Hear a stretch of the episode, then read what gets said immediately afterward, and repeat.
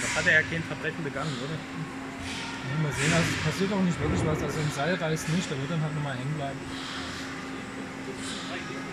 Aber ich muss, ich muss gleich mal gucken, wie viele Ebenen da noch vor sich hat. Es dürften jetzt auch nicht mehr so viele sein. Und das klebt dann noch gut genug zusammen am Steg jetzt, oder? Nee, das weiß ich gar nicht so richtig. Also ich, kann sein, dass es oben sich zu einer Linie verbindet. Genau habe ich das jetzt gar nicht äh, in Erinnerung.